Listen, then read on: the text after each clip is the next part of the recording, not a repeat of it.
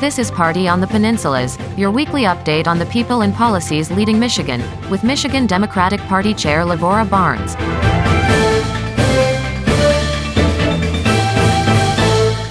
Welcome to a preview edition of our podcast. I'm Lavora Barnes, and I have the honor of being the chair of the Michigan Democratic Party. Every week, we're going to update you on the latest developments driving politics and policy in Michigan. We're going to also bring you interviews with the men and women leading the way in both Lansing and in Washington, D.C. Each episode will begin with a summary of the news that's important to Michigan Democrats, and you'll be able to get more information about those issues on our Michigan Democratic Party website, which is www.michigandems.com. Click on the podcast button, and you'll find it all there. I will also have a weekly report from the chair and we won't filibuster. We'll keep the podcast concise so you can listen during your morning or evening commute. So let's get started with the news summary. I'm Dorian Tyus. Here are some of the stories driving policy and politics this week. My proposal tonight will tackle the challenges people are facing right now, make a real difference in their lives, and make Michigan more competitive. This is our future. But policies alone mean nothing. It's about the people they impact. Governor Gretchen Whitmer's State of the State address on Wednesday focused on lowering costs for Michigan families, building a strong economy, and education. Tonight, I'm excited to announce Lowering MI Costs. It's a plan offering immediate relief. It's got three parts. One, let's roll back the retirement tax and save half a million households $1,000 a year. Second, Let's expand the working families tax credit, delivering at least $3,000 refunds to 700,000 families. And third, pre-K for all to save families an average of $10,000 a year. Democrats in the legislature are moving quickly on the lowering Michigan cost agenda, giving initial passage to tax cuts that will save Michigan families $1 billion. The Senate's 23 to 15 vote to repeal a so-called pension tax and 27 to 11 vote to expand the earned income tax credit came less than 24 hours after Whitmer used her State of the State address to reiterate her call for targeted tax relief to combat inflation. The State House approved a separate pension tax repeal bill 67 to 41 and the earned income tax credit 100 to 8. All the bills stalled in the Republican controlled legislature last year got bipartisan support from the new Democratic legislature. The governor is just back from a five day investment mission to Norway and Switzerland, focused on attracting job creating business investments, particularly in Michigan's next generation of automotive manufacturing and clean energy independence ecosystem. This marked the first economic development visit to Europe under the governor's administration. The legislature has responded quickly. Democratic majorities in the House and Senate approved a $1.1 billion spending plan that would send $200 million to help a Swedish company modernize an Upper Peninsula paper mill, along with $150 million for a separate business attraction fund.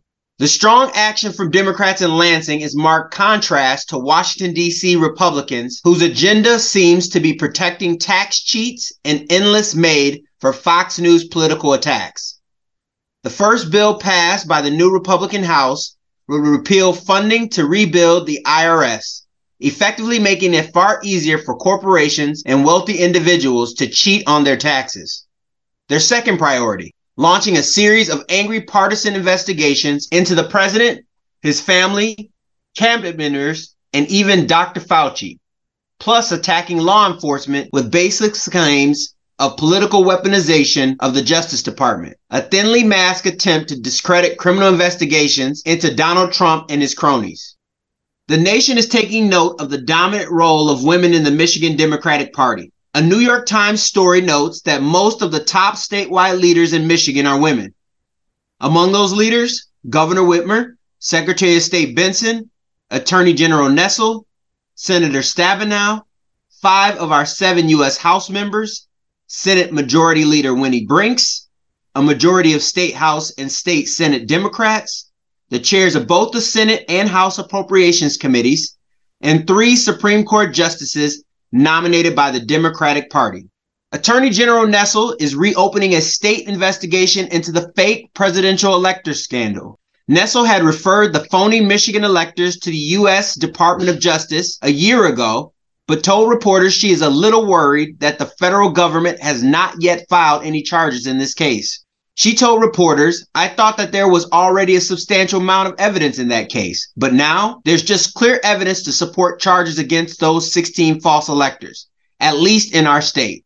That evidence was part of the report of the U.S. House Select Committee on January 6th final report. In a related development, three of Michigan's presidential electors who cast votes for Democrat Joe Biden in 2020 filed a lawsuit Wednesday against a group of 16 Republicans who submitted official documents falsely claiming Donald Trump had won the state. The three Democratic electors are seeking damages amounting to at least $25,000 and a declaration from a judge that the fake elector scheme was illegal under Michigan law. The plaintiffs say they suffered humiliation, mental anguish, and stress as a result of being cast in the false light created by defendants' election fraud and lies. That's our summary for this week. You can find links for more information on these stories on our website, partyonthepeninsula.com. From MDP headquarters in Lansing, I'm Dorian Tyus.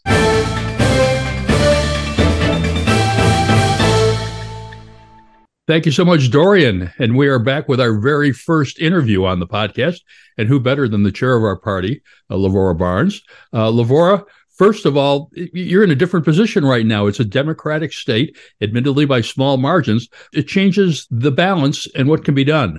It really does. It changes everything. And I think Michiganders are going to be thrilled to see what a difference it makes to have Democrats in control of both the state House and the state Senate while we have a Democratic governor.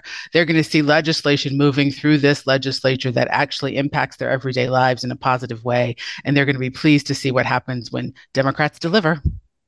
And Democrats have already started to deliver. The governor gives her state of the state message on Wednesday. And on Thursday, things start to move. Exactly, right? The governor talks about them and then the Democrats start doing them. I'm so pleased to see the legislation that started moving. They went right out of the gate working on the earned income tax credit, on taking care of the pension tax, really issues that we've been talking about for years as Democrats were able to finally get them done. It's sort of a promises made, promises kept in record time. That is exactly what it is. And it's it's what happens when you elect Democrats. They make they make promises and then they keep them there's always a lot of chatter in the media. They like to talk about Democrats in disarray. But it would seem right now that the, the, Democrats are pretty well united both nationally and in the state. And it's the Republicans that are having a few challenges the Republicans are definitely having challenges, and it doesn't look like there's any end in sight to those challenges, both on the national level and here in Michigan. While we as Democrats are very focused on delivering for the people of this state and this country, it's a stark contrast. People are going to continue to see it as we move through um, this this cycle and into the next election. It's just a different world on the Democratic side than it is on the Republicans. We're just weeks past the midterm election, but you're already hard at work for 24. What are some of the things that are going on at the party right now to get ready for next year? We are indeed. We're we're in, working on new tools to use in the elections process. You know, we've we've been innovators as a state party in terms of the use of tools and the availability of those tools to our county and local parties and to our volunteers. So we are currently looking at new and different tools to use. We're looking to staff up a little bit more. We want to grow the size of our Project 83 team so that we have more coverage across the state of organizers doing that grassroots work, talking to voters year round, cycle to cycle, all the time. And we're going to beef up our communications team. We, we want to make sure that we have the capacity to support both the state House and a state Senate majority. So we're going to make sure that we've got a good, strong communications team. And of course, this podcast is a new piece of what we're doing here to make sure that we're delivering messages to folks about what's happening in, in Lansing and in Washington, D.C., and what Democrats are doing to deliver. Of course, the big race next year in Michigan, besides the presidential, is going to be for the U.S. Senate. Debbie Stabenow stepping down after literally a half century in public service part of your problem, it seems to me, is that you've got a glut of talent potentially running. It's what happens when you when you start winning elections. You start building a nice, strong bench of folks who are going to want to step up to the next thing. And I want to take a moment to say how sad I am that Senator Stabenow is not going to run again. She has been a terrific partner for the state party. I love it when the senator is on the ballot because she is um, so committed to our coordinated campaign and the work that we do up and down the ballot to elect Michiganders. She has vowed to continue to help us do this work, and I know that she will. Um, but we're going to miss her both as a as a candidate candidate and as a U.S. Senator. She's been terrific for Michigan. But yes, we have a strong, strong bench of folks who have interest in or are being talked about running for this seat. We will have no problem fielding a strong candidate um, to keep this seat in the Democratic hands in the fall of 24. Senator Stabenow is a perfect example of why it is so important to focus on local elections as well. She began her public service as an Ingham County commissioner and moved right up to state representative, state senator, a member of Congress, and then, of course, United States senator. That's how you build leaders. That's exactly right. That's how that's how it works when you build a bench and you support that bench and you you support the folks who run both at that commission level and then all the way up to the top. And she's she's walked that walk for other candidates behind her and she continues to do it and has set a strong example for other candidates who have run and for us here at the party for how to structure things to make sure we're building a strong bench to run in these seats. Lavora Barnes, thank you so much for initiating the podcast and thank you so much for what you're doing for Michigan Democrats and the state of Michigan. My pleasure. Looking forward to doing more and more. And that's our time for this week. Thank you for checking out Party on the Peninsulas. We'll be back every week.